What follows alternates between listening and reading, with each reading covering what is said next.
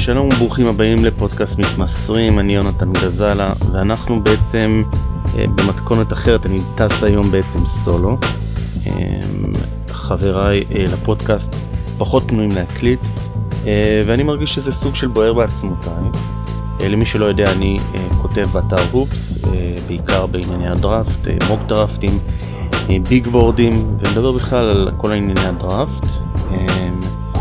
ואנחנו בעצם בסוג של תקופה מאוד חשובה לאנשים שעושים scouting על הפרוספקטים של הדראפט אה, וזה בעצם ה March Madness או הטורניר המכללות השנתי שבו לא מעט מהפרוספקטים אה, משחקים אחד מול השני או עם הקבוצות שלהם אה, וזה שם, בעצם מגביר, נותן איזשהו הגברת הילוך לכל העניין של ה scouting והדיווחים מהדראפט. חשוב לציין שהדראפט הזה מאוד מאוד שונה מ-2020 ב-2020 למי שלא זוכר היה סוג של אה, היה חוסר קונסנזוס. זאת אומרת נכון שבסוף איכשהו ממש לפני הדראפט התגבשה לה איזושהי שלישייה של למלו ואדוורדס ו- וג'יימס וייזמן ב top אבל לכל אורך העונה לא הצליחו לגבש איזשהו שחקן אחד שהוא היה מעל כולם או כמה שחקנים שהיו מעל כולם אה, וישבו ב tier שלהם בשכבה שלהם מעל, מעל. אה, וזאת אומרת זה לא שלא היה כישרון, אנחנו רואים את ההתפתחות של מלו בול ושל אדוורדס ויש שם הרבה כישרון ואף אחד לא אה, הטיל ספק בכך, אלא יותר זה היה עניין של הסימני שאלה לכל אחד מהפרוספקטים האלו היה כל כך גדול שקשה היה למצוא את הזיון או את הג'ה מורנט או את אנטוני דייוויס או, או אפילו את הלוקה שאתה אומר יש לו את זה בגדול ו- ואנחנו עכשיו מחטטים ב... בפרטים הקטנים מנסים למצוא חולשות כאלו ואחרות. אמ, בעצם אה, בדראפט הזה אה, יש שכבה די ברורה. יש ויכוח בתוך השכבה אבל שכבה עליונה של אותם חמש שחקנים שנדון בהם היא מאוד ברורה אני כמעט לא ראיתי אפילו מוק אחד שמוציא את אחד השחקנים האלו מעבר לחמישייה הראשונה. אמ, אני יש לי קצת יותר סימני שאלה אבל אני רוצה שהיום נדון ב... בעצם נעשה איזשהו סוג של ביג בורד ונדון בפרוספקטים הבולטים של המחזור הזה נדבר עליהם קצת מה הם עושים אה, וכולי ואולי אני לא עושה אה, מוקדרפט בזה שאני מציין איזה קבוצה לדעתי להערכתי תבחר במי כי עדיין לא היה בעצם את הלוטרי את ההגרלה אבל אני עדיין חושב שאפשר לסמן קבוצות כאלו ואחרות שאולי ייהנו מאוד משירותיהם של שחקנים שאני אזכיר.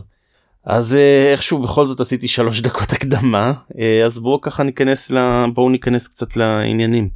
אז אה, הביג בורד זה בעצם הדעה האישית שלי על השחקנים ברור לי שברגע שיש קבוצות יש כבר עניין גם של התאמה של אופי הקבוצה שיטת המשחק של הקבוצה וברור לי שהסדר ישתנה בגדול וגם הטעם האישי שלי לא תמיד שווה לטעם האישי של הג'י.אמים וזה טבעי אבל אני חושב שתוך כדי אני די אסמן את החבר'ה העיקריים וחלקכם אולי גם כבר מכיר חלק מהשמות.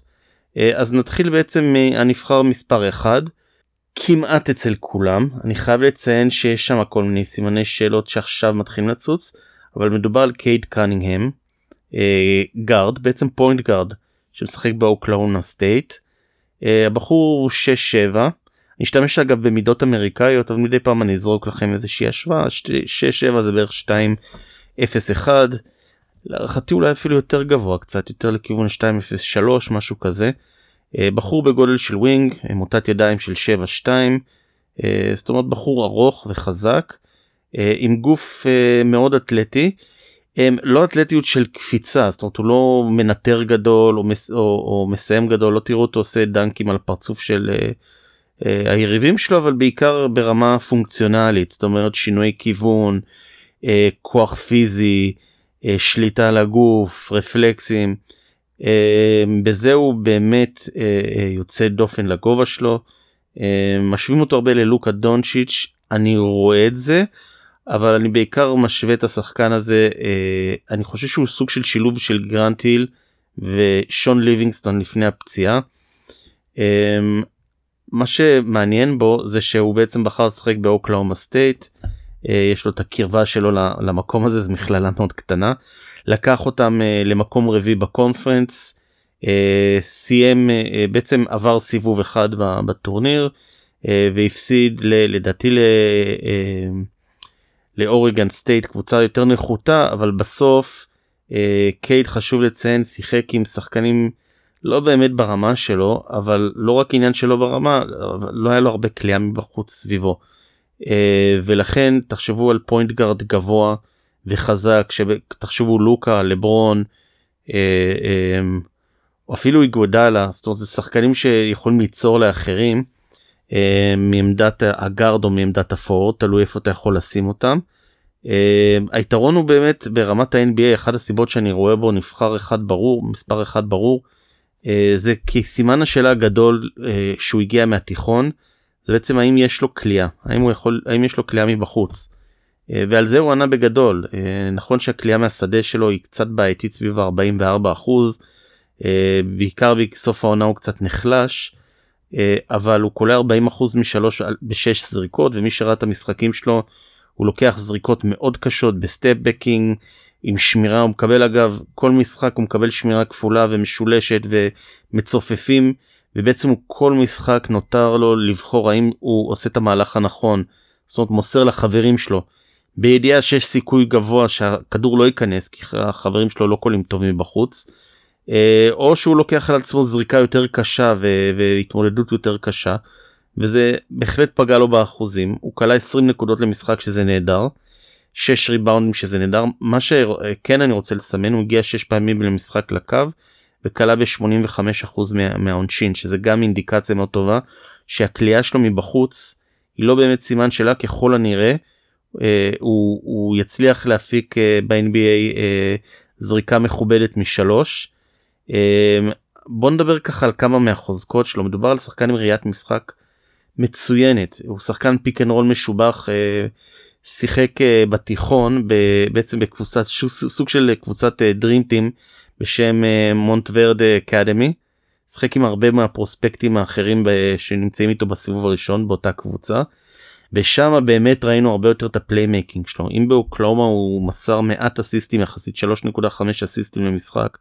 אה, שם הוא באמת יכל למסור ולאלי הופים ולהוציא לשחקנים אה, מבחוץ ובאמת לשחק עם שחקנים איכותיים זאת אומרת מה שברור לי מההתחלה ועד הסוף זה שקייד צריך קבוצה מאוד טובה סביבו ואם יהיו לידו כלים אה, אז הוא ייקח אותם לרמה הבאה. זאת אומרת וזה כן משותף הוא משותף עם לוקה שלוקה אמנם לא היה סופרסטאר למעט פורזינגס אם אפשר לקרוא לו סופרסטאר אבל לא היה ממש אה, שחקנים ברורים אולסטרים אה, לידו אבל היה לו בעצם אה, את כל התפקידים את כל הפונקציות שהוא היה צריך סביבו כליאה מבחוץ חדירה הגנה חזקה שחקנים שיודעים לצלול לצבע שחקנים כמו קלבה שיכול לקלוע משלוש זאת אומרת גם קייד יצטרך קבוצה שיודעת ליהנות ממה שהוא יכול לתת.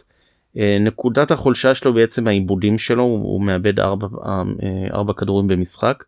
חשוב לציין שזה אי אפשר בעצם להשליך את כל ארבעת, העיבוד, ארבעת העיבודים שלו אה, על אה, רק על חבריו כי נכון שמפספסים הרבה מה, מהמסירות שלו ו, והכל אבל אני חושב שכן קייד נתקל באיזושהי צרה שבה הוא אה, נאלץ הרבה יותר מדי להשתמש אמ, בשליטה שלו בכדור אה, ופה חשוב לציין שלמלו בו לעומתו למרות שהם פחות או יותר באותו גובה השליטה של למלו בכדור היא יותר טובה משל קייד. זאת אומרת אני חושב בעיניי קייד עולה עליו כמעט בהכל אבל היכולת של אה, למלו בעצם לכדרר ולעקוף שחקן בכדרור עם צעד ראשון מאוד מאוד מהיר יתרון שקייד לא יגיע איתו לליגה קייד כן שולט בגוף שלו לא פחות טוב אולי אפילו יותר הוא יותר חזק ממנו בהרבה פיזית. Uh, לגבי מסירה אני זה מאוד tricky כי מה שאני ראיתי בתיכון הוא, הוא שלט במשחק בצורה שמאוד דומה למה שלמלו עושה אה, בקבוצתו הקודמת ואני אה, חושב שמספר האסיסטים שלו וסגנון המסירה שלו אני חושב שהוא לפחות שווה ללמלו אולי טיפה פחות טוב. אה, אבל באמת העניין של שליטה בכדורים יש לי יש דבר אחד שהוא צריך לעבוד עליו בקיץ אה, לפני שהוא נכנס לקבוצה הראשונה זה להדק עוד יותר את השליטה שלו בכדור שהיא מצוינת לפורוורד זאת אומרת אם נשווה אותו לקוואי לנורד או, או, או לפול ג'ורג' הוא בהחלט ברמה הזאתי. אבל אני לא חושב שהוא מספיק טוב כדי להתגונן בפני חוטפים זריזים שחקנים שהם אתלטים מאוד שהם נמוכים מאוד ויכולים לחטוף לו את הכדור. או שהוא פשוט בעצם יגיע להבנה שהוא לא יכול לכדרר straight up ב face up מול שחקן כמו שעשה מג'יק ג'ונסון בזמנו או ששון ליבינגסטון אחד ההשוואות שלי אה, היה עושה בגולדן סטייט אה, הוא היה בעצם מתהפך ומכדרר עם הגב ומשתמש בסבסובים כאלו אחרים להגיע לנקודות שלו זאת אומרת אה, פחות בקרוס אוברים ופחות ב hesitation ויותר להגיע לנקודות דרך הכוח שלו והגובה שלו וה, והאורך שלו. זה לגבי קייד קדינגטון קייד קנינגהם סליחה קייד בעצם אה, יכול להגיע לכל מיני קבוצות אני קשה לי להגדיר איזה קבוצה צריכה אותו ספציפית כי אני חושב שכל קבוצה יכולה ליהנות ממנו. היתרון שאתה בעצם לוקח אה, גארד כל כך גבוה חזק ומסיבי זה בעצם שאתה יכול להשתמש בו כשלוש בהגנה כמו שעשו עם למלו השנה אה, ולשחק בעצם לצידה לצידו של אה, עוד פוינט גארד עוד כמה גארדים. אה, הוא לא מהווה מכשול זאת אומרת אין כמעט תפקיד למעט סנטר שהוא מהווה מכשול אה, לשחק אותו. זאת אומרת אין שום בעיה לשים אותו כ plug and play בכל חמישייה. אה, ואני חושב שהוא יפרח אה, מה שכן הוא צריך הזדמנות הוא צריך את הכדור בידיים. אה, יהיה ממש בזבוז להשתמש בו off ball זאת אומרת שאם הוא יגיע לקבוצה כמו סקרמנטו או שיש לה גארד שהוא מאוד מאוד דומיננטי עם הכדור זה עלול לא, לא לעבוד כמו שקרה לדניס אה, אה, סמית' ג'וניור עם, עם אה, עם לוקה דונצ'יץ' בעונה הראשונה. בסוף אחד מהם היה צריך לוותר על הכדור ומאמן המאבס מהר מאוד הבין שזה יהיה דניס סמית' ג'וניור. אז אז בעצם קייד צריך להגיע למקום שיאפשר לו להיות בעצם המוביל כדור העיקרי וזה אומר להזיז כמה מהשחקנים לתפקיד אוף בול. אז זהו דיברתי הרבה על קייד כמעט שמונה דקות ואני רוצה לדבר ככה על ה... כי הוא באמת השחקן בעיניי החשוב בדראפט הזה. אבל אה, בואו נדבר על, אה, על עוד אחד. אמ, ופה אני קצת חלוק עם לא מעט מהבורדים שרואים אה, שאתם בטח אולי אם אתם שומעים את זה אני מניח שאתם בכל זאת התעניינתם קצת בדראפט. אמ, וברוב המוקים שאני ראיתי אבן מובלי הוא המועמד מספר 2 הדי ברור גבוה מ-USC אבל נדבר עליו תכף כי אני לא בטוח שהייתי לוקח אותו אה, כבחירה שנייה או לפחות אני לא חושב שהוא השחקן השני הכי טוב אה, בדראפט הזה. אה, ואני חושב שאני אה, אצטרך לבחור אה, בג'יילן גרין. אה, ג'יילן גרין למי שלא מכיר אה, תיכוניסט מצטיין אה, בעצם בחר אה, לא אה, להצטרף למכללה השנה אה, ועשה איזשהו מהלך שהוא אה, די קיצוני הייתי אומר הוא ועוד אחד מהטופ 5 אה, ובעצם הצטרף לקבוצת ג'י ליג אה, קבוצת ג'י ליג שנוצרה יש מאין. היא לא הייתה באפיליאציה לאף קבוצה כזאת או אחרת זאת לא אפיליאציה של סן אנטוניו ולא קראו לשחקנים לשחק אה, בליגה אלא קבוצה אורגנית שהקימו אותה ובעצם בריין שואו אימן אותה הם הביאו כמה וטרנים נחמדים כמו בובי בראון כמו ג'רד ג'אק מי שזוכר אותו מגולדן סטייט אה, שהוא עדיין יש לו הרבה game בגיל 35 אה, ובעצם לקחו את כל קבוצת הצעירים האלו בהובלת ג'יילן גרין uh, ונתנו להם לשחק ברמת NBA מינוס נקרא לזה ליגה משנית של ה-NBA שזה בעצם ליגת הפיתוח שנקראת הג'י ליג. Uh, והם התמודדו בעצם עם לא מעט מהפרוספקטים של שנים קודמות פלוס שחקנים קצת יותר בוגרים מהפרינט של הליגה.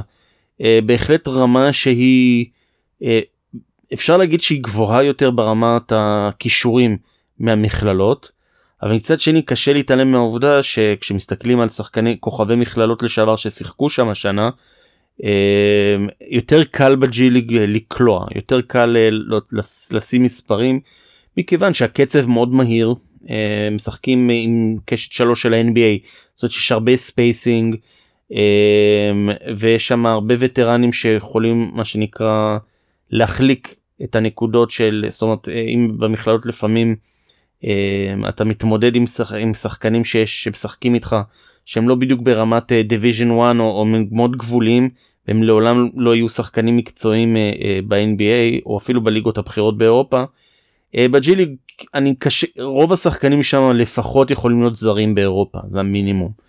אה, וחלקם שחקני fringe NBA וחלקם עוד יהיו שחקני NBA מאוד מאוד טובים שמשתפשפים שם. אה, וג'יילין גרין בעצם התחיל לא כל כך טוב את העונה. Uh, מדובר על גארד בגובה uh, 6-6. Uh, זה תמיד קל לזכור את הגובה הזה כי זה היה הגובה של מייקל ג'ורדן. אני מניח שהוא טיפה יותר נמוך ממייקל אני מניח שהוא בסביבות המטר 96 פחות או יותר. אה, זה אומר שהוא גבה אפילו איזה אינץ' אחד מהתיכון. אה, בחור אה, מאוד מאוד מאוד אתלטי על הצד הרזה יותר. זאת אומרת מבנה גוף אם אתם רוצים לדמיין מבנה גוף זה מבנה גוף שמאוד דומה למליק מונק משרלוט מי שמכיר. זאת אומרת מאוד אתלטי אבל טיפה רזה. הוא לא עבה כמו דונובין מיטשל למשל. אמ, מאוד קפיצי צעד ראשון סופר זריז. סופר זריז. באמת אה, יכול לנטר ולשלוט בגוף שלו נהדר באוויר.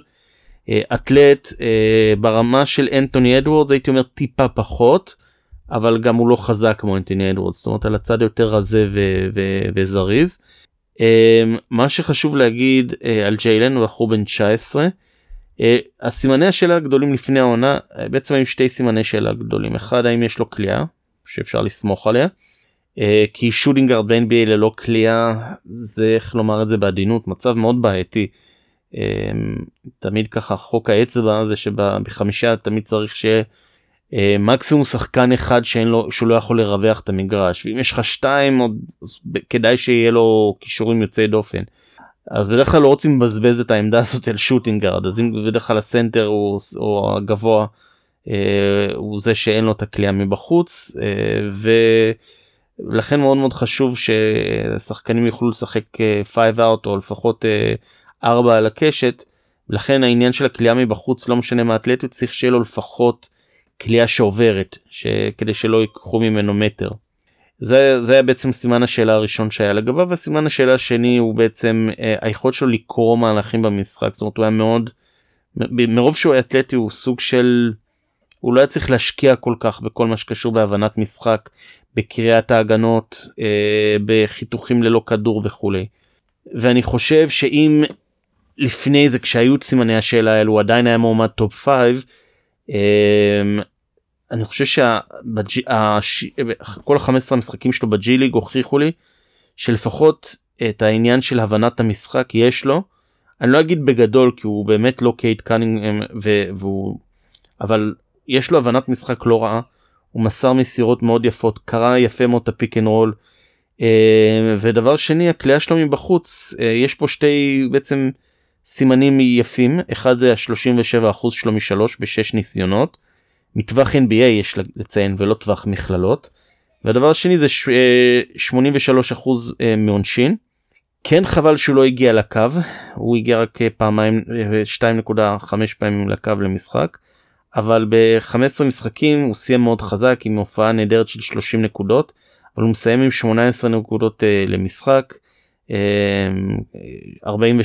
מהשדה 37 משלוש 83% מעונשין 4 ריבאונים 3 אסיסטים 1.5 חטיפות 2.7 עיבודים. מה שחשוב לציין זה שברגע שהוא הרגיש בנוח וה... והקבוצה סוג של נבנתה סביבו אמ, הוא הראה הרבה יותר אחריות הוא לקח הרבה יותר מהמשחק עליו. אה, סיים עם, אה, עם uh, true shooting אחוז TS אחוז אמיתי בעצם מהשדה של 61 אחוז שזה מצוין וזה בעיקר בגלל קלילות העונשין וקלילות שלו משלוש.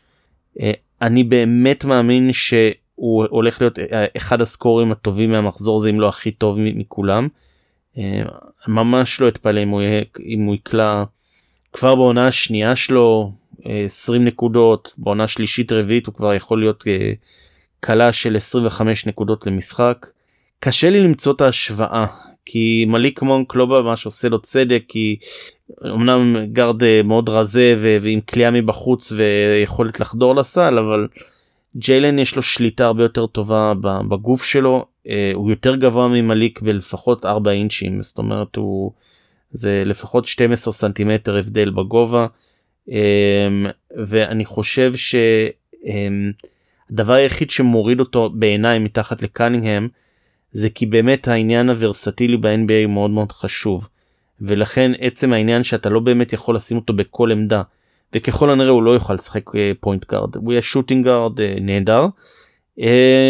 וזה בעצם מגביל קבוצות כי זה מאלץ אותם לשים אותו במקום בתפקיד מאוד מסוים. זאת אומרת אתה לוקח קבוצה כמו קליבלנד שיש לה עכשיו שתי גארדים ועכשיו הם גם שנה שעברה בחרו באייזיק אוקורו שהוא סוג של אס הגנתי ותו לא כרגע עם קצת upside בהתקפה. אין להם בדיוק מקום לשים אותו מבלי להוריד את אה, סקסטון או אה, את נו איפה הפרטנר שלי רותם או, או דן שצריך אותם. אה, או, או גרלנד אה, לספסל זאת אומרת אה, סקסטון וגרלנד הם סוג של צמד והוא לא יכול להיות לידם כשלוש הוא לא יכול לשחק כמובן ארבע הוא גם לא יכול לשחק point guard אז הוא סוג של עמדת שתיים קלאסית. בדומה לדונובין מיטשל שהוא שחקן נהדר אבל מאוד ברור מה אפשר לעשות איתו דונובין יכול לשחק מעט מאוד point guard ולכן אתה חייב לשים מישהו כמו אה, לידו אה, או את מייק קונלי אה, או איזשהו עושה משחק אחר לידו על מנת בעצם לאפשר לו לתפקד כמו שהוא בעצם להיות סקורר. אני כן חושב שככל שהעונות כשיצבור ניסיון אני חושב שהוא יהפוך למוסר יותר טוב כסוג של יוצר בסגנון של ברדלי ביל שכבר למד למסור וליצור לחברים שלו. אה, אבל שוב האפסייד שלו כסקורר נטו וכמגן ואת זה לא אמרתי. הוא מגן הרבה יותר טוב ממה שחשבתי זאת אומרת אה, במיוחד העניין המוטיבציוני. בגלל שהזריזות הרגליים לכל הכיוונים יש לו הוא יכול להזיז רגליים מאוד מהר. הידיים שלו ארוכות והוא, והוא אה, מאוד זריז אבל אני חושב שהוא הראה לי הרבה מאוד מוטיבציה דווקא בג'י ליג שאתה לא באמת משחק מול קהל גדול ויוקרתי וכולי הוא היה לו הרבה מוטיבציה להראות אה, שהוא יודע להזיז רגליים שהוא מעוניין לנצח אה, גם כשיש פיגור אה, לא משנה מה ובעצם לקחת משימות הגנה. ולכן אני חושב שהוא נבחר שני קלאסי כי בכל זאת סקורים זה אמיתיים זה לא דבר שמאוד קל למצוא ב-NBA בטח לא על חוזה רוקי. ולכן אני חושב שקבוצה שתיקח אותו תהנה ממנו. זהו דיברתי הרבה על שתי הנבחרים הראשונים שלי אה, ועכשיו אנחנו נעבור טיפה יותר זריז אה, לנבחר השלישי שלי אה, וזה מדובר על בעצם על ג'יילן סאגס. ג'יילן סאגס הוא גארד שנה ראשונה freshman שמשחק בגונזאגה קבוצה בעצם הכי טובה במכללות שעד עכשיו אני מדבר ככה אני מקליט את זה ביום שלישי בערב די משייטת בטורניר. הביסה את כל היריבות שלה. ג'יילן עוד קלע במשחק האחרון כולה 16 נקודות והראה קצת יותר אה, אגרסיביות אבל חשוב לציין שהוא משחק עם לא מעט כישרונות בגונזאגה זו קבוצה שבעצם איך נגדיר זאת בעדינות היא לא באמת זקוקה לאף אחד מהכישורים שלו זאת אומרת יש להם סקורים כמו דרו טימי אה, בחור לבן גבוה אמריקאי שסוף מור שקלע אתמול 30 נקודות. אה, קורי קריספרט שאני מדבר איתו מדבר עליו אה, יותר מאוחר שהוא סוג של פיור שוטר עם אה, משחק מאוד מפותח שהוא סיניור כבר ואנדרו נמארד שהוא הוא, הוא רכז קנדי נהדר וג'ול איי ועוד ועוד ועוד ועוד כישרונות שבעצם לא מצריכים מסאגס בעצם לא צריך את המסירה שלו לא צריך יותר מדי את הכלייה שלו אבל מה שסאגס כן מביא זה אחד הגנה ואכפתיות ומנהיגות. ודבר שני הוא, הוא תופר את כל מה שצריך אז אם יש משחק שצריך טיפה יותר לקלוע אז הוא קולע אם יש משחק שצריך להגיע מהקו לקו הוא יגיע לקו הוא כרגע בכל מקרה הוא, הוא מראה לנו את מה שהוא יכול לעשות אבל קשה לראות את זה דווקא מהנתונים שלו. זאת אומרת אם קודם כל בדקות משחק חשוב לציין הוא לא שיחק הרבה דקות. אה, סאגס אה, בוא נראה כמה דקות הוא שיחק. אה, אני מניח ש20 ומשהו 27 28 דקות למשחק. זאת אפילו הגביר לקראת סוף החלק השני של העונה. אבל פר 36 הוא קולע 18 נקודות למשחק עם 7 ריבאונדים כמעט 6 אסיסטים 2.5 חטיפות. Uh, בחלק הזה בעצם uh, אני לא יודע כי, כי למרות שאומנם לא צריך אותו והוא לא סופר פייל אין לו זה יוסיג' גבוה. Uh, יש לו משחקים כאלה שהוא פתאום צריך אותו ואז הוא פתאום מתפוצץ נותן איזושהי הופעה יוצאת דופן. ואז הוא לא נעלם אבל הוא, הוא, הוא, לא, הוא לא כופה את עצמו על המשחק. העניין הוא שהוא יכול לתרום בכל כך הרבה רבדים של המשחק מה שאם הייתי צריך לבחור תכונה אה, מאוד בולטת אה, חוץ מזה שהוא לא הזכרתי מדובר על גארד אה, בגובה מטר 93 ידיים ארוכות שליטה נהדרת בכדור ראיית משחק מצוינת שחקן pick and roll משובח. הוא בגדול סוג הכישורים שלו סוג של שילוב של קייד וג'יילן גרין זאת אומרת יש לו את הצד הראשון והאתלטי של ג'יילן גרין היכולת לסיים שליטה בגוף וכולי. הוא טיפה יותר נמוך מקנינג, מקנינגהם אבל יש לו בעצם את כל מה שקשור בעשיית המשחק שאין לג'יילן גרין. Uh, הסיבה שהוא שלישי ולא שני נניח או ראשון זה כי נקודת החולשה שלו עד עכשיו זה בעצם הכלייה. הוא התחיל את העונה בצורה מאוד מפתיעה הוא כלה לדעתי במשחק הראשון הוא כלה 24 נקודות עם כמה שלושות אפילו היה לו משחק מול איווה של לוקה גרזה שהוא כלה 7 שלושות. יש לו כאלו משחקים שהוא מתפוצץ. אבל גם אחוז שלו מעונשין שהוא סביב ה-75 אחוז שזה בסדר סך הכל ואחוז שלו משלוש 33 אחוז אה, טיפה מאכזבים גם צריך לקחת בחשבון שממש בסוף העונה היה לו איזה סלאמפ אה, די אה, ארוך של אה, משחקים שהוא בקושי הצליח לקלוע מבחוץ. אבל uh, זה לא עניין אבוד זאת אומרת אין לו איזה כליאה מקולקלת או משהו שאי אפשר לתקן אני חושב שהיום בטח uh, ברמת ה-NBA אפשר לתקן ולהביא את הכליאה למצב שהוא בכל זאת מהווה איום. Uh, אבל זה אבל בניגוד למה שחושבים למרות שאין לו כליאה הוא יכול לשחק אוף בול שזה יתרון אדיר זאת אומרת אפשר לשים אותו uh, כשחקן ליד רכז להיות סוג של off uh, guard. Uh, אה, בגלל היכולת שלו לחתוך לסל בגלל היכולת שלו להשפיע בלי לכדרר זאת אומרת להעביר מסירה מאוד חכמה ולשעוט קדימה. אה, כל, כל היכולות שלו בעצם מאפשרים לשים אותו בשלל אה, תפקידים. וזה מאוד חשוב כי אני חושב שהתכונה שהכי חשובה שהוא מביא זה בעצם winning mentality. ובזה הוא מאוד מזכיר את טייריס הליברטון משנה שעברה לא בשום דבר שקשור בצורת המשחק אלא בזה שלמרות גיל, למרות גילו מדובר על שחקן מאוד מאוד בוגר אמ, והוא הבגרות שלו מתבטאת בכך שהוא באמת מבין מה צריך בשביל לנצח ומבין איפה איפה המקום שבו הכי צריך אותו באותו רגע. אמ, זאת אומרת זה לא שהוא נכנס לאדישות. כמו שהיינו רואים מאנטוני אדוורדס שנה שעברה שהוא היה משתעמם ונכנס למין תרדמת אה, הוא לא נכנס יש לו מנוע מאוד מאוד מאוד חזק אבל הוא פשוט מצליח להבין איפה צריך אותו גונזאגה בלתי מנוצחת הרבה גם בזכותו זאת אומרת אה, הייתי סוג של אולי קצת הגזמתי בזה שאמרתי לו שלא צריך את השום פונקציה שלו אלא בזה שכאילו הוא מבין תמיד באיזה סיטואציה הוא צריך להיות בשביל שהקבוצה תצליח. ואני חושב שבחירות של אופי אה, בטח לקבוצה שתקועה כבר כמה שנים במסור, במסורות של הפסדים. אני חושב שמאוד חשוב להזרים סוג של מנהיגות כזאת לקבוצה.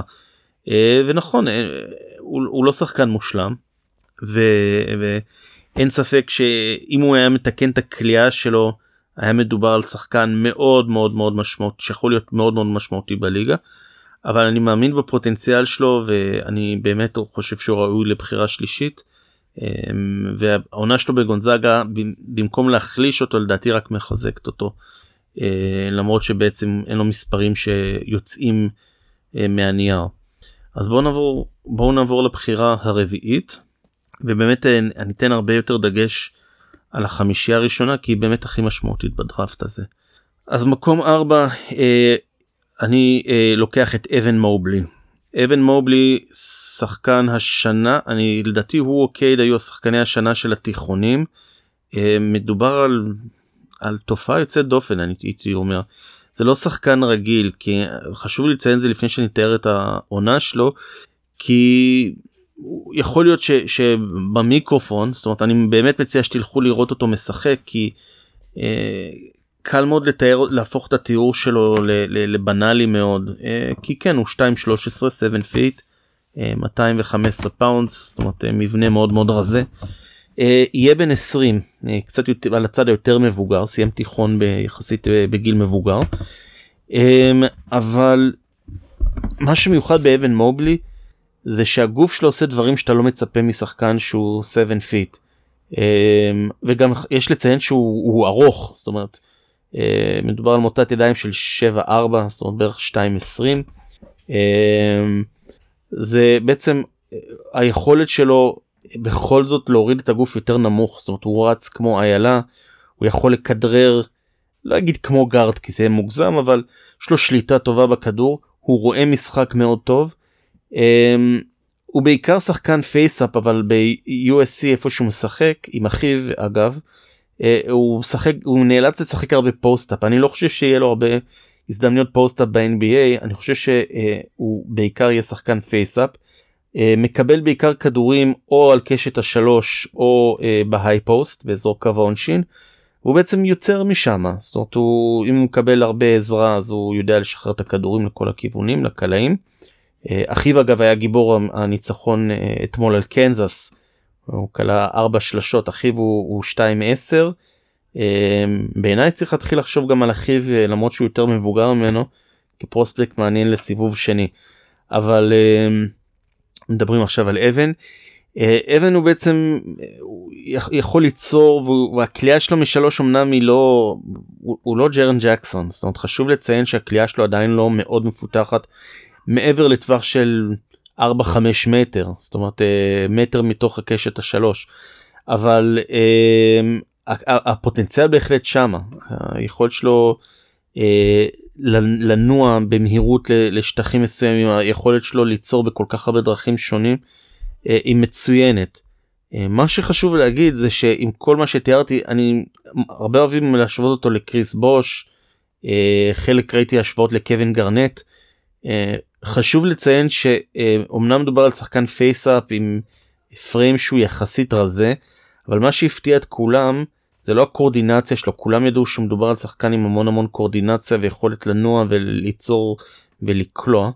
אה, בכל זאת מדובר על שחקן שעשה לג'יימס וייזמן הרבה מאוד צרות אה, ששיחקו בתיכון אה, המשחק של הד טו הד בין הקבוצה שלו ורנצ'ו כריסטיאן. את קבוצת התיכון של אבן מובלי והוא עשה לג'יימס וייזמן הרבה מאוד בעיות גם בהגנה וגם בהתקפה אה, כשחקן כיתה י"א בזמנו. אה, זה לא העניין הזה זה העניין הזה שהוא באמת אה, שומר צבע נהדר.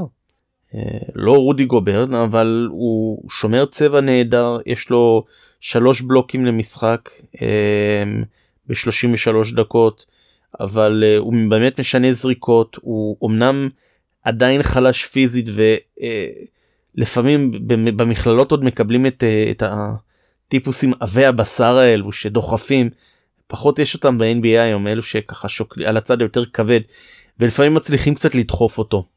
אמ, אבל ב-NBA אני למעט יוקיץ' או אמביד אני לא מוצא יותר מדי דוגמאות שבאמת יצליחו להזיז אותו בפוסט או לגרום לו זאת אומרת לגרום לו בעצם להיראות חלש. מה גם שלא מעט פעמים גם שדוחפים אותו יש לו יכולת uh, בעצם uh, לקלוע בנפילה לאחור uh, או לזוז זאת אומרת יש לו יכולת uh, לקפוץ לכל הכיוונים ולקלוע. שחקן מאוד מאוד מעניין ריבאונדר um, לא יוצא דופן uh, אבל uh, גם חשוב לציין שהוא גם משחק די רחוק מהסל. הנקודה לדאגה היא האם, האם יכול להיות שתהיה לו קליעה מבחוץ אם תהיה לו קליעה מבחוץ אני חושב. שיהיה לו תפקיד הרבה יותר משמעותי ב-NBA כי אני חושב שהתקרה לגבוה ללא קליעה מבחוץ פחות או יותר זה דיאנדרי אייטון. זאת אומרת בסוף אה, שחקן שהוא שחקן pick and roll מדי פעם עושה pick and pop בתוך הצבע אבל זה שחקן ש, שיש לו איזושהי מוגבלות. ברגע שאין כמו ליוקיץ' או לאמביד את הקליעה מבחוץ או אתלטיות באמת אחת לדור כמו של יאניס אז בכל זאת אה, הגבוהים הבולטים בליגה אם אתה ככה תסתכלו לרובם יש כליאה מבחוץ אם זה ווצ'ביץ' או, או, או כל אחד אחר. אה, מר גסול בזמנו אגב. ויש פה שתי אינדיקציות שאצל אבן שקצת מדאיגות אחד הוא הגיע יופי לקו הוא הגיע שש פעמים לקו במשחק אבל כלה רק 68.7 אחוז זאת אומרת 69 אחוז זה לא משהו מלהיב אה, והוא זרק פעם אחת בערך לשלוש למשחק עלה 31 אחוז. Uh, כן חשוב לציין שלקראת uh, החלק השני של העונה uh, הוא התחיל לזרוק יותר בש... בש... נגיד לא מול קנזס אבל מול דרייק וקולורדו. דרייק זה בסיבוב הראשון וקולורדו זה המשחק האחרון בטורניר ה conference. הוא כן זרק ארבע שלשות או שלוש שלשות זאת אומרת כן יש לו אין לו פחד מלזרוק אותם. הם כרגע לא יותר מדי נכנסים. אמ, זה בעצם מה שנקרא swing skill נקרא לזה ככה.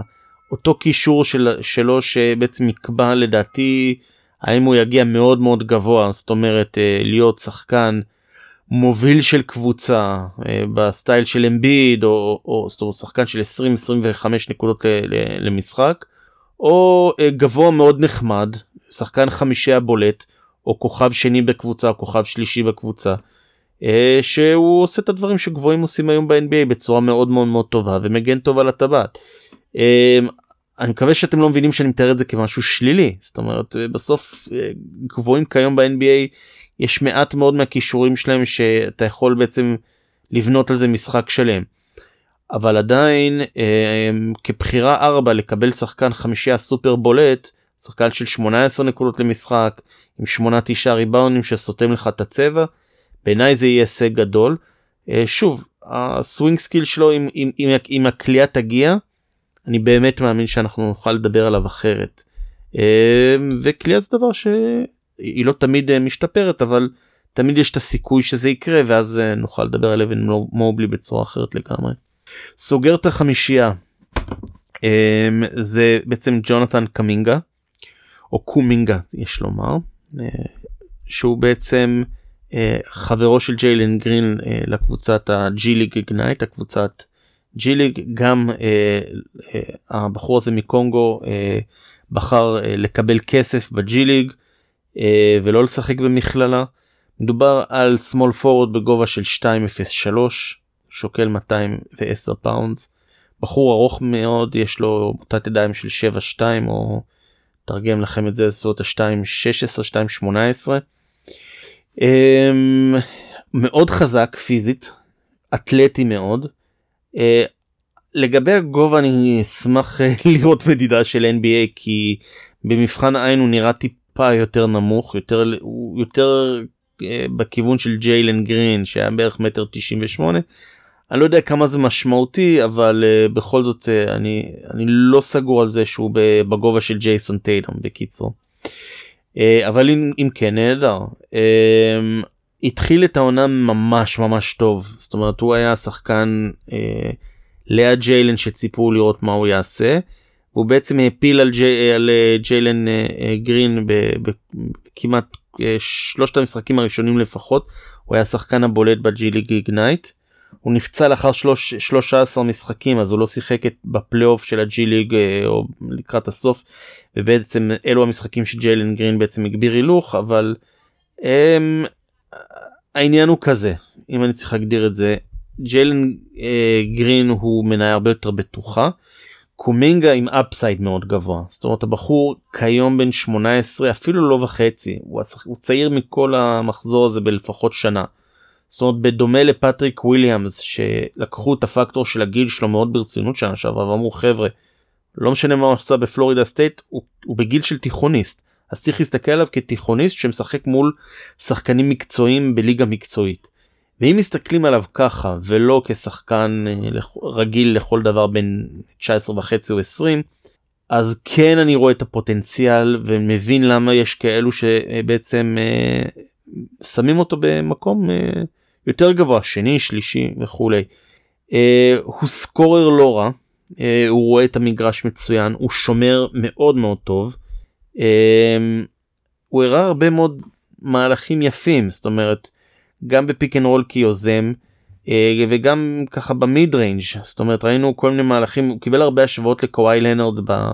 למרות שזה סוג של מעייף כל להשוות כל דראפט שחקן לקוואי לנרד אבל בעניין הרב גוניות שלו היכולת שלו ליצור סל בכל בשלל דרכים בסבסוב ב step through או מאזור קו העונשין פלוטרים זאת אומרת יש לו חבי כמו שאומרים ב-NBA 2K יש לו חבילת לייאפים חבילת פלוטרים חבילת mid range זאת אומרת יש לו הרבה דרכים ליצור ביחס לגיל ואני חייב לציין שהמסלול שה, שלו מאוד מרשים זאת אומרת אם מי שראה אותו בתיכון אה, הוא, הוא היה מאוד מרשים בכיתה י"א בכיתה י"א הוא בלט מאוד ואז הוא בכיתה י"ב הוא היה די פצוע אז הוא לא שיחק אז הוא די נשכח. אבל ההתקדמות שלו ממה שראיתי לאחרונה בתיכון אה, לעומת מה שהוא אה, סיפק בג'י ליג מאוד מרשימה. אה, ונכון אני אני סוג של גורר רגליים בשביל להגיד שהכלייה שלו בינתיים לא נראה טוב.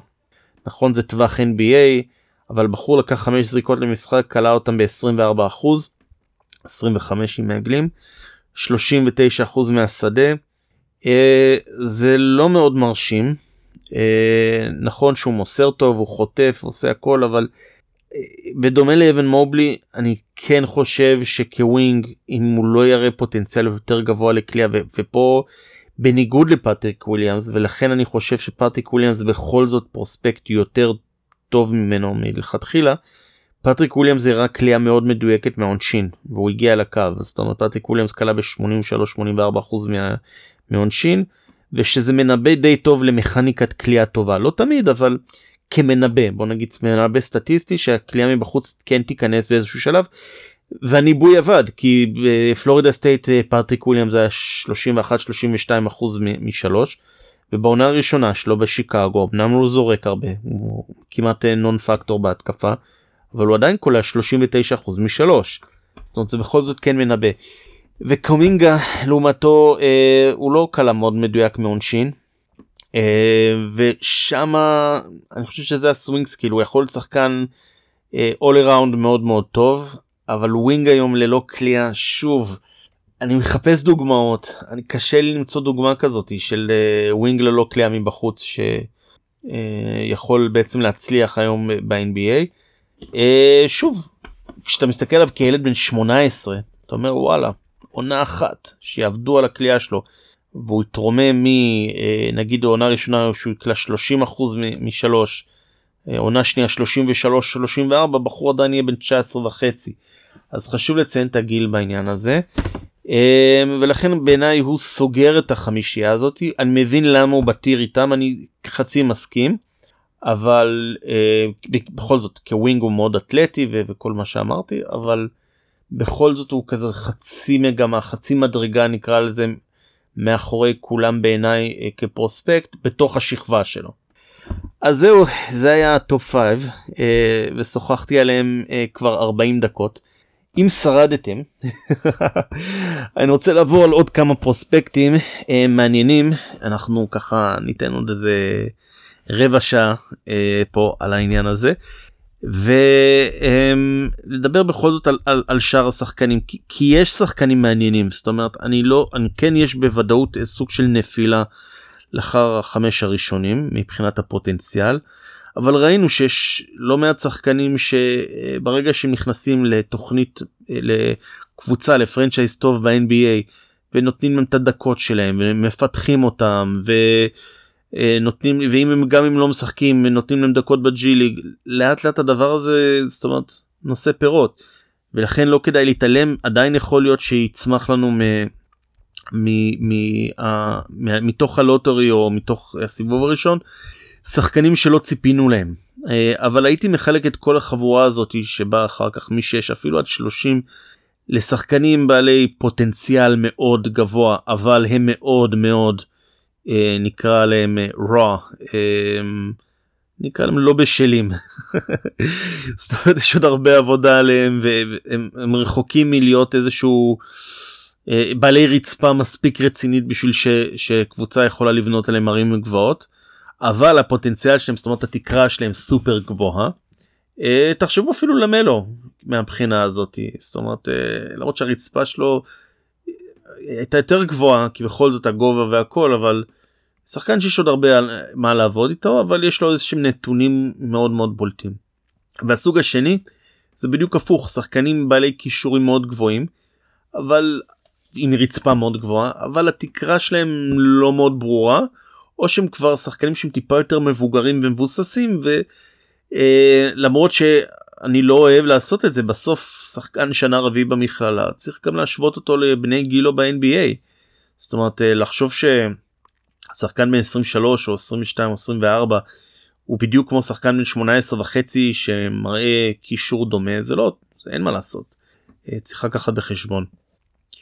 אז אמ, בעיניי השחקן שהכי כדאי להתייחס אליו אה, בעניין הזה אה, בעיניי זה מוזס מודי. אמ, אני הרבה יותר גבוה לגביו אני רואה אותו כפרוספקט הרבה יותר בכיר ממה שהרבה מוקים רואים אותו. הרוב שמים אותו בין, בין מקום 10 למקום 15 ואני חושב שהוא בעצם הראשון שצריך להיבחר אחרי החמישייה הזאתי. והסיבה היא שקודם כל הבחור אה, מראה תוצרת. זאת אומרת הוא השחקן הבולט בארקנסו לקח אותם לטורניר אפילו ל, ל, הם עדיין בטורניר קבוצה טובה אבל אה, הוא שם שם מספרים נהדרים של 18 נקודות באחוזים נהדרים 45% מהשדה 37% משלוש מחמש ניסיונות קלה של 80% מהקו קלה באמת משובח. אבל מה שטוב במודי זה שנכון הוא לא אתלט אבל גם שי גילדס אלכסנדר הוא לא אתלט ויש להם נתונים מאוד דומים אה, גם מוזס מודי הוא 6 6 זאת אומרת מטר 98 מוטת ידיים 7 1 2 16 מאוד דומה ל, ל, לשיי אה, גילג'ס אלכסנדר. אה, גילג'ס אלכסנדר הוא הרבה יותר רזה זאת אומרת הוא מבנה רזה ומוזס מודי על הצד היותר ג'יימס הרדני נקרא לו הוא שוקל 205 pounds. אבל מוזס מודי מה שמיוחד בו שהוא לא רק צלף הוא יש לו גם משחק mid range נהדר הוא רואה משחק טוב הוא לא יכול לשחק כרכז אבל הוא, הוא, הוא, הוא אחלה סוג של wing swing man בין עמדות 2 ל-3 אבל הסיבה שאני בכל זאת רואה אותו כשחקן השישי זה כי אחד הוא שיחק במונטוורדה אקדמי בתיכון יחד עם קייט קנינגהם וסקוטי בארנס והוא הצליח לייצר לידם. אה, זאת אומרת שהוא יודע לשחק עם שחקנים טובים ולא זקוק לכדור בידיים כל הזמן בדומה לג'יימס הרדן שחקן שאני אשווה אותו טיפה אליו. ודבר שני שזה מאוד אה, אה, יפה חוץ מזה שהוא הלך לקולג' בארקנסו אה, איפה שהוא נולד שזה תמיד אה, מעניין בחור מאוד צעיר נולד ב, במאי 2002 זאת אומרת הוא עדיין בן 18 ביום הדראפט הוא יהיה בן 19 וצ'ופצ'יק. זאת אומרת אה, בכל זאת אה, יש לו איזשהו שנה של מינוס בפיתוח לעומת אה, רוב השחקנים האחרים שיהיו יותר קרובים לגיל סוף ה-19 ותחילת ה-20 ביום הדראפט ובכל זאת הוא הצליח להיות במכללה ולתת תוצרת. אני כן בכל זאת מסתכל על העניין הזה כי בסוף נכון שהוא לא אתלט שהוא קופץ מ... אתה יודע, שקופץ, כמו שלא יודע מה מנטר מעל שחקנים או יודע ל- לעשות סיבובים סבסובים באוויר וכאלו אבל הוא מאוד מאוד אה, נקרא אה, לזה fundamentally sound מאוד מאוד מעוגן מבחינת ה- ה- ה- עבודת הרגליים שלו מבחינת המכניקת זריקה אה, מהרבה בחינות. אני לא יודע אם מדובר על כוכב NBA או פוטנציאל לכוכב NBA זה, זה עוד מוקדם והוא גם בחור צעיר אבל uh, את, הוא, הוא יתרום זאת אומרת אם, אם הוא, יכול לתרום בכלייה ללא כדור הוא יכול לתרום בזה שהוא יגיע לסל והוא מגיע לסל נהדר הוא מגיע אה, הוא יוצר דומה לטייריס מקסי שעה שעברה בקינטקי הוא מגיע לסל כמעט מתי שהוא רוצה הוא סוחט עבירות מדופלם אה, היה לו איזה שהוא רצף ככה לקראת סוף העונה שהוא הגיע לקו אה, 14 אה, פעם 19 פעם יש לו משחק אחד עם 12 פעם. זאת הבחור יודע להגיע לקו. על המשחק הראשון שלו שהוא היה בן 18 וצ'ופצ'יק מול מסיסיפי ואלי הוא הגיע 10 פעמים לקו זאת אומרת מדובר על שחקן שלא מתבייש להגיע לקו. אני רואה בזה איזשהו סוג של אפסייד בפני עצמו. זהו אז אני מאוד אוהב את מוזס מודי שווה להמשיך לעקוב אחריו בטורניר אה, ונלך לשחקן הבא. אה, פה קצת אה, אם מי שקרא את הביג בורד שלי בהופס מאוד אהבתי את ג'יידן ספרינגר ואת קיאן ג'ונסון מטנסי אבל עכשיו בראייה קצת שונה מראיית על אני צריך לחשוב על איזה שחקנים בעצם נותנים ערך מוסף בכל זאת אה, לא לאו דווקא כסקוררים אלא אה, לקבוצת NBA שיש לה הרבה צעירים או שיש לה כבר כוכבים והם זקוקים לצוות מסייע אה, כי לפעמים נכון שיש כל מיני הפתעות כאלו או אחרות לקראת סוף העשירייה הראשונה ולפעמים גם יש כוכבים שנבחרים בעשירייה השנייה. אבל אני חושב שאם אני ככה צריך לזקק את הדראפט הזה אני חושב שהייתי הולך פה על אפסייד. ויש פה כמה שחקנים שנשים אותם באותה סירה. אה, ניקח את ג'יילן ג'ונסון ניקח את סקוטי בארנס וניקח את uh, פרנס וגנר uh, שלושתם ווינגים. uh, נדבר uh, תכף על כל אחד מהם. ובעיניי אלו שחקנים שצריך עוד לעבוד איתם על כל מיני דברים שונים אבל לא מעט מהקבוצות בליגה מתלונות שאין להם ווינגים אמיתיים שנותנים לך איזשהו משהו נוסף גם שיכולים לשמור על הקלעים הבולטים בליגה אם זה דורנט אם זה אה, הרדן או אם זה אה, קוואי או לברון וכולי אה, ולתת עליהם גוף מצד אחד ומצד השני לתת קצת כליאה קצת אה, הגנה קצת אה, אה, חיתוכים לסל מסירות סוג של קולבויניקים נקרא להם סקוטי פיפן מיניאטורות של סקוטי פיפן כאלה. אה, ופה אני חייב לציין ששלושת השחקנים האלו יש בעיניי יש לכל אחד מהם כמה סימני שאלה גדולים אבל אם אותו אני עוד פעם משתמש במילה הזאת swing skill אם אותו אה, כישור כן יתפתח אז אנחנו כן נראה שחקן שמאוד שווה וממצה את עצמו בליגה.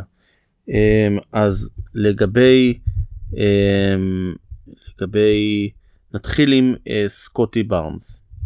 סקוטי בארנס סקוטי בארנס הוא אה, שחקן שהוא בערך 2.6 230 pounds אה, שחקן חזק um, ואתלטי אפילו אומר מאוד אתלטי עם מוטת ידיים ארוכה הבחור אמנם בן 20 שיחק גם יחד עם אה, קייד קנינגהם אה, ב...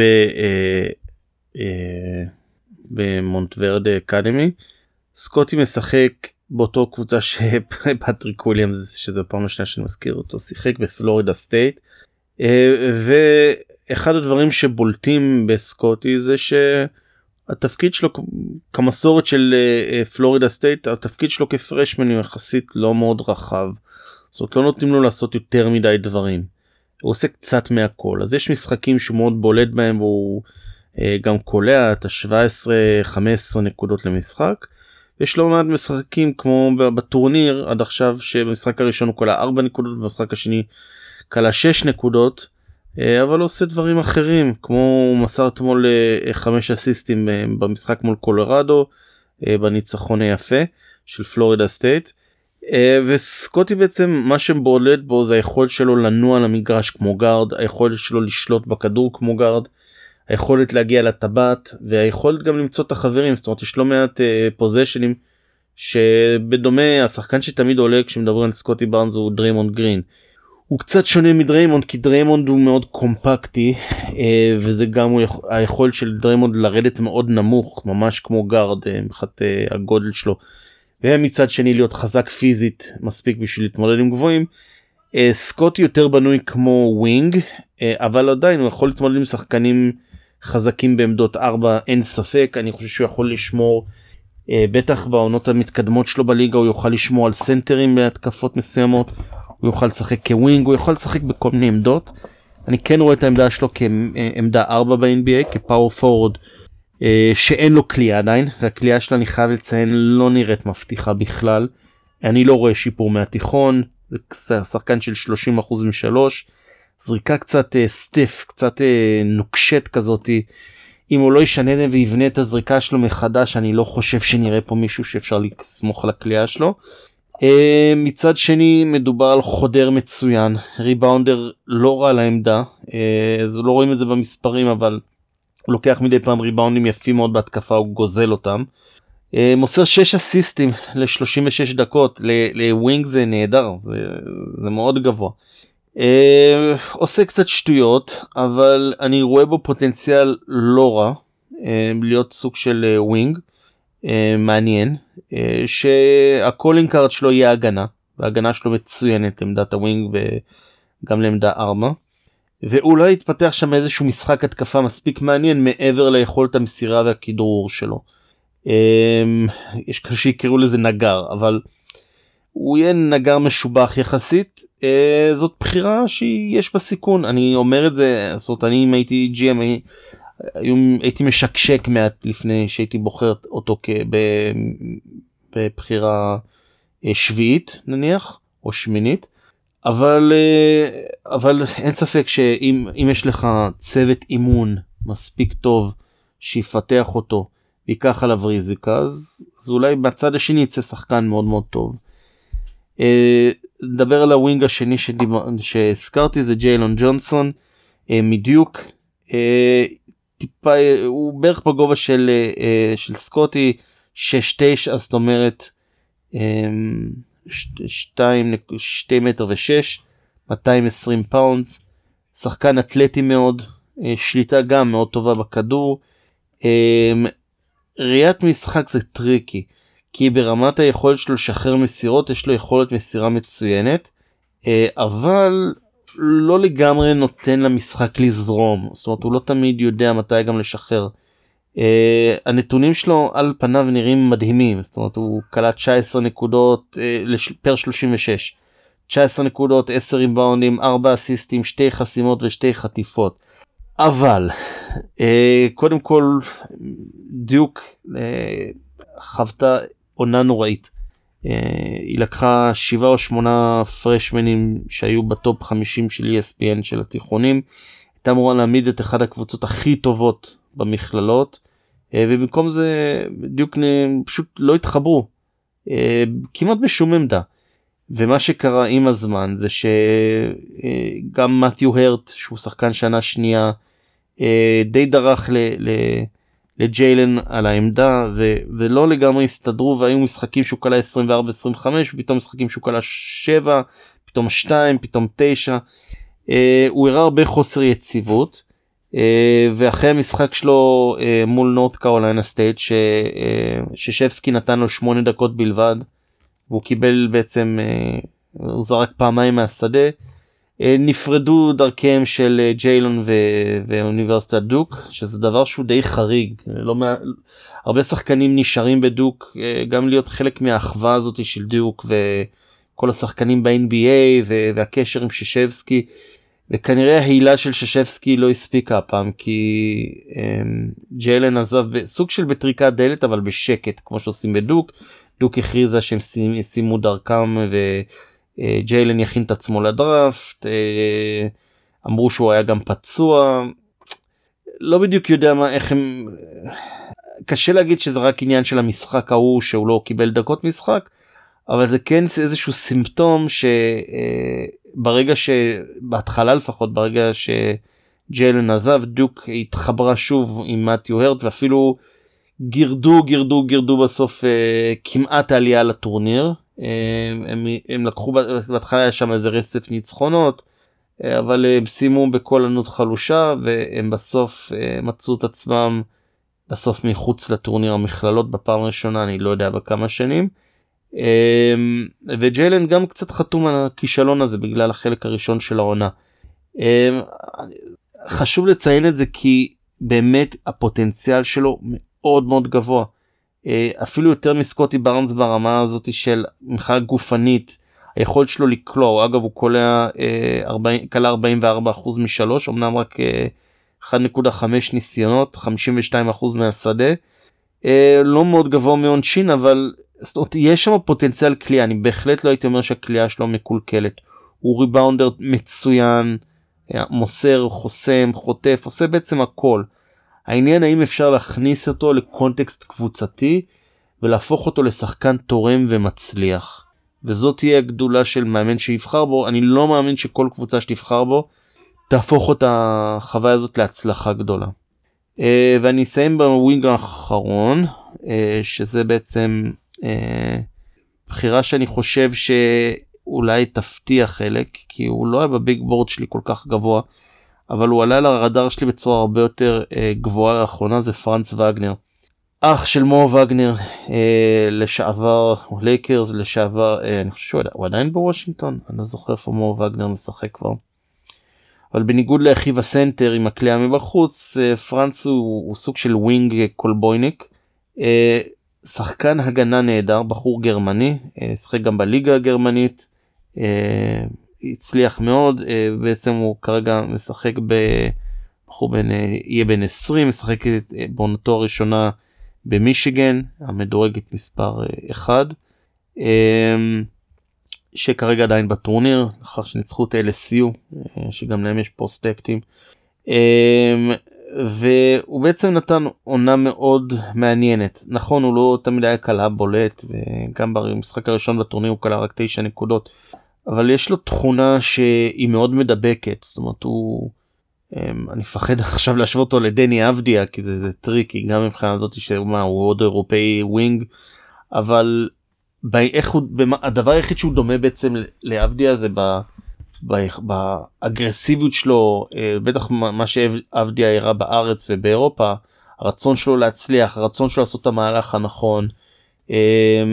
בניגוד לאבדיה בעיניי הוא, הוא שומר wing ברמה הרבה יותר גבוהה. יש לו יכולת מעולה להזיז את הרגליים בחור 2-6 אה, לא מאוד ארוך אבל אה, מהיר זריז רגליים חוש מיקום מצוין מתאבד על כדורים. ברור לי שהוא גם יחטוף איזה דנקו 2 על הפרצוף כי הוא לא מתבייש אה, לעלות עם, ה, לעלות עם, ה, עם התוקף שלו לסל לנסות לחסום הוא גם חוסם לא רע.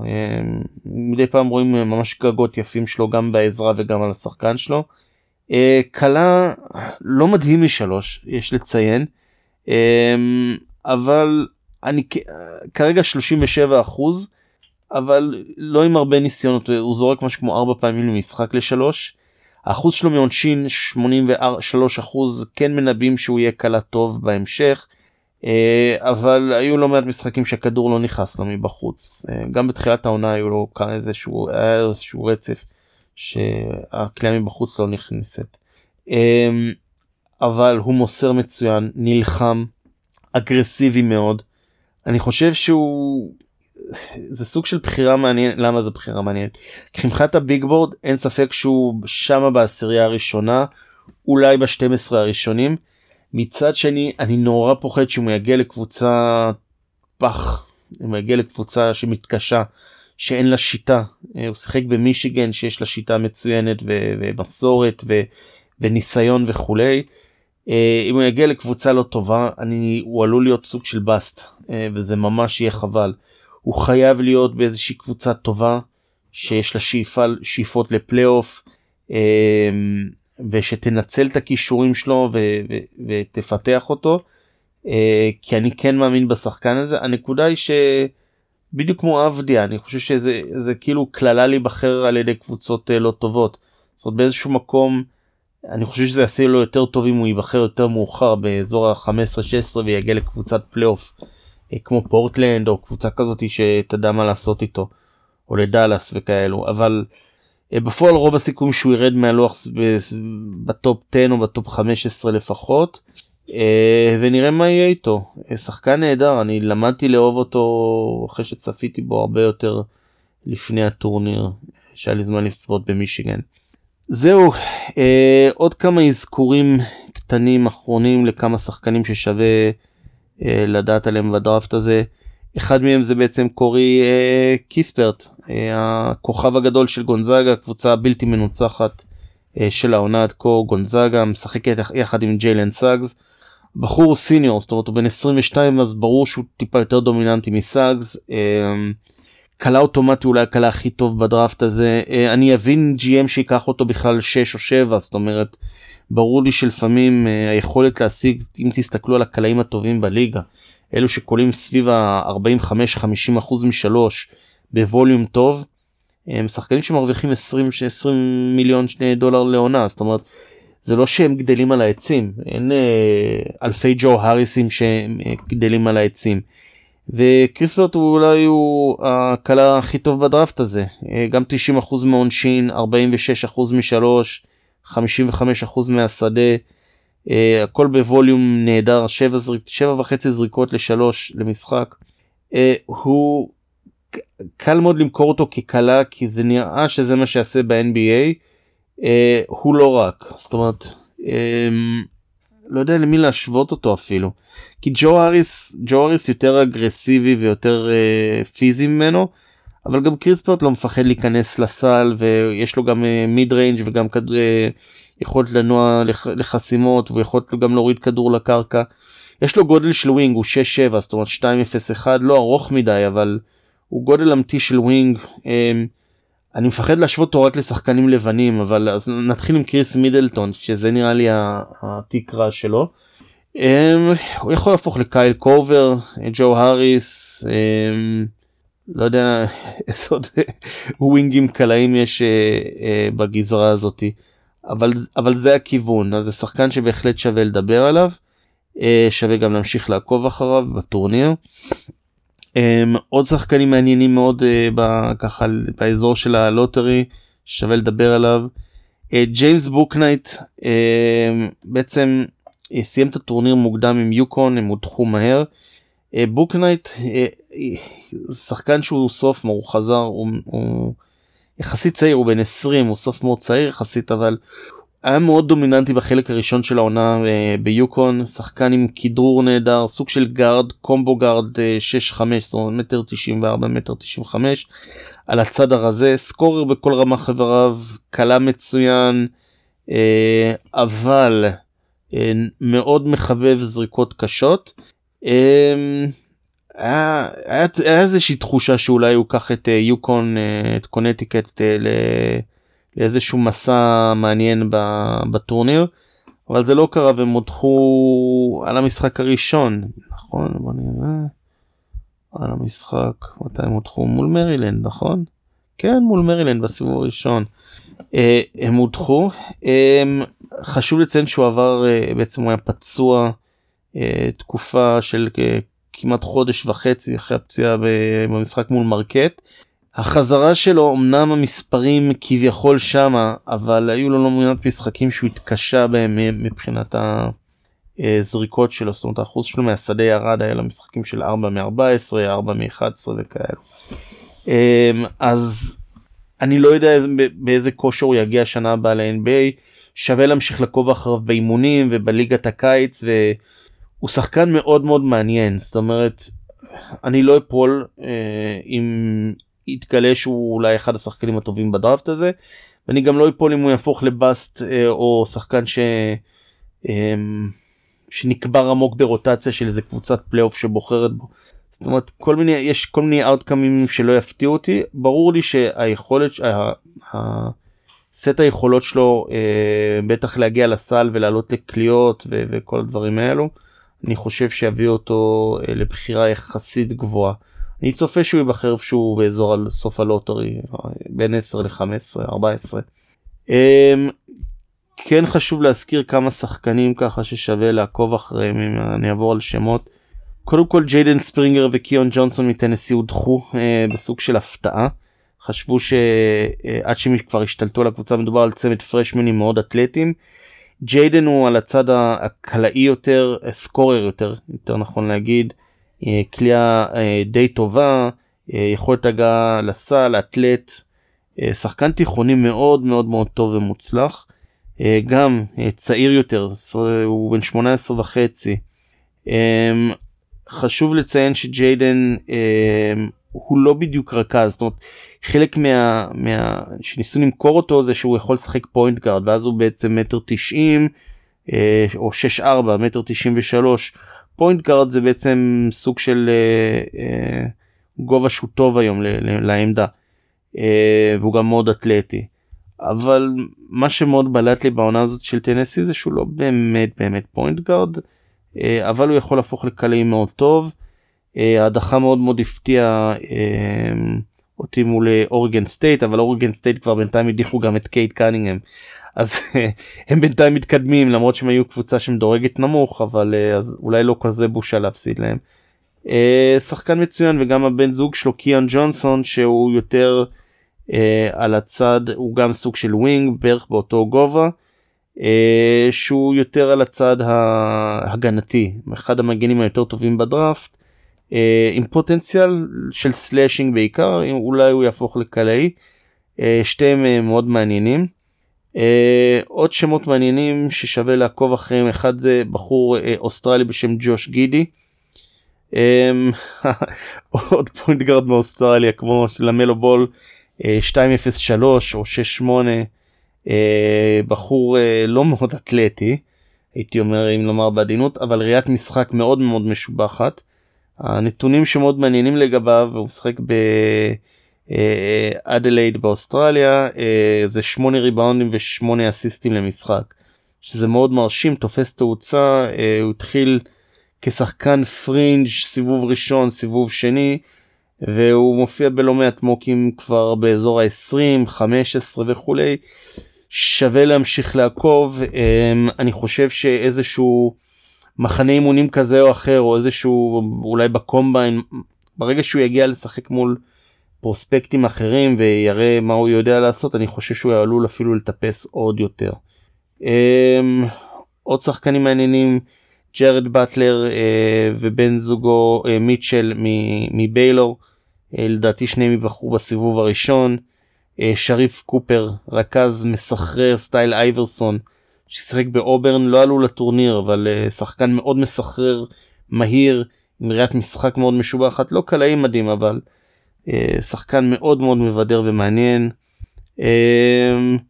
יש עוד כמה שחקנים שאפשר לדבר עליהם קריס דוארטה מאוריגן שאומנם הוא בן 24 עוד דקה אבל הוא אולי אחד השחקנים הטובים השנה במכללות. אה, בינתיים עושה טורניר נהדר שחקן הגנה מאוד מאוד משובח וקלעי כמעט אוטומטי. צריך לקחת בחשבון שהוא עובדה מוגמרת הוא גארד אה, בערך בגובה מטר 98 מוטת ידיים מאוד ארוכה אה, אבל הוא מוכן לתרום כמו דזמונד ביין השנה זאת אומרת כבר, כבר בעונת הרוקי שלו אני כן חושב שנראה תרומה לא רעה ממנו כבר גבר גבר מה שנקרא. וזהו אני בטוח גם מפספס עוד לא מעט פרוספקטים אבל אני חושב שנעשה עוד עוד uh, פודקאסט שבו נדבר קצת על הפרוספקטים הפחות ידועים uh, וניכנס ונראה uh, איזה מהפרוספקטים ממש יכולים אולי להפתיע ולהראות לנו משהו בכל זאת בעונת הרוקי שלהם.